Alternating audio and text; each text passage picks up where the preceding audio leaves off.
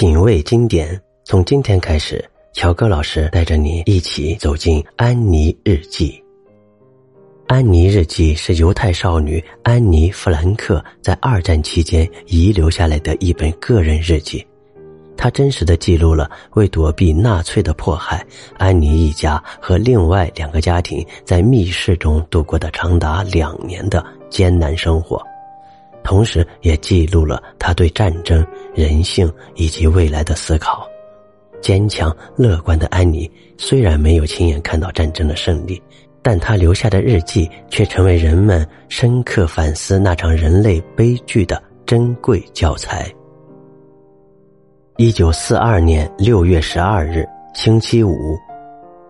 我希望向你诉说我的一切，虽然我从来没有信任过任何人。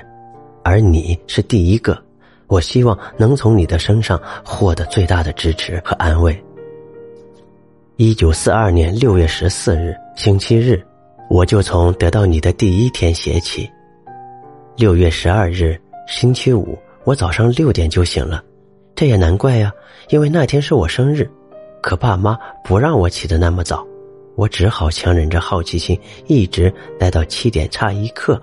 我再也忍不住了，起了床便跑向餐厅。小猫莫蒂跑过来，亲热的蹭着我的腿。七点刚过，我向爸妈道过早安，便赶紧跑到客厅拆我的生日礼物。在所有的礼物中，我最先看到的就是你，因为你最漂亮。另外，我还收到了一束玫瑰、几只牡丹和一盆植物。爸妈也送给了我好多礼物。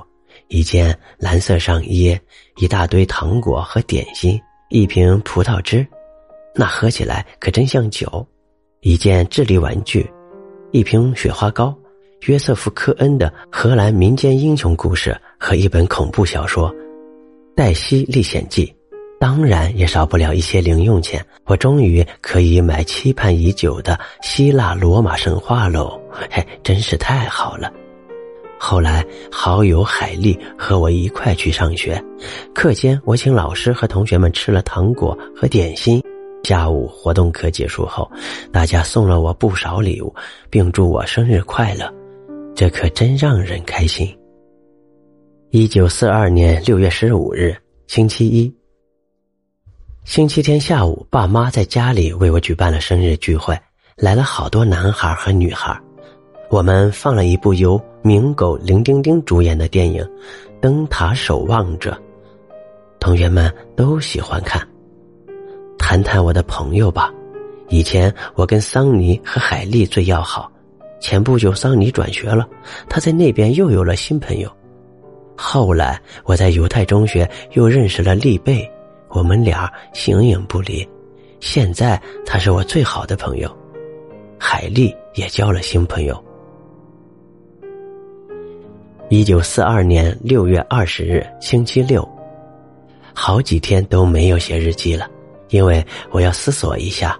像我这样的人坚持写日记，真的有点奇怪，因为我以前从没写过，估计也没人对一个十三岁的小女孩写的东西感兴趣。哼，管他呢，我就是想写，我要把我的心事通通写出来。有句话。有句话叫“纸比人更有耐心”，每当伤感和无聊的时候，我总能想起这句话。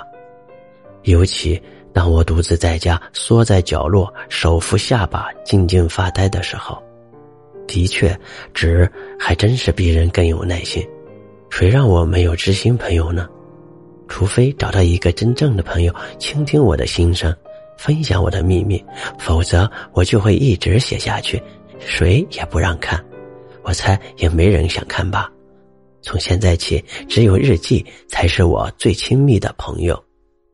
也许你弄不清楚，为什么一个十三岁的孩子会如此孤单呢？实际上，我并不孤单呀。我有亲爱的父母，一个十六岁的姐姐，还有大概三十几个可以称得上朋友的人。在学校也有好多男生喜欢我。